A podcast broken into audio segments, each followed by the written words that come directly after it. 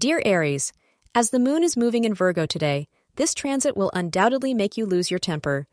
Astrologers predict some health issues for you today. This reason might keep you upset throughout. You need to keep your emotions and relax. If you give your temper, the situation will only worsen and keep people away from you. You need to spend time with your friends and family to feel better at the end of the day.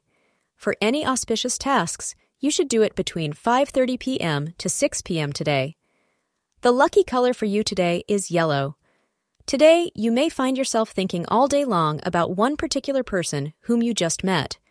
Keep it in perspective that this is probably just infatuation, and allow these feelings to come back to earth before you act upon them. Today is a day of strong feelings and a wandering mind.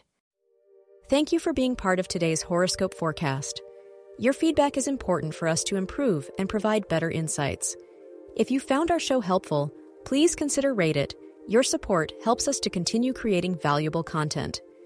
Thank you for being here and see you tomorrow.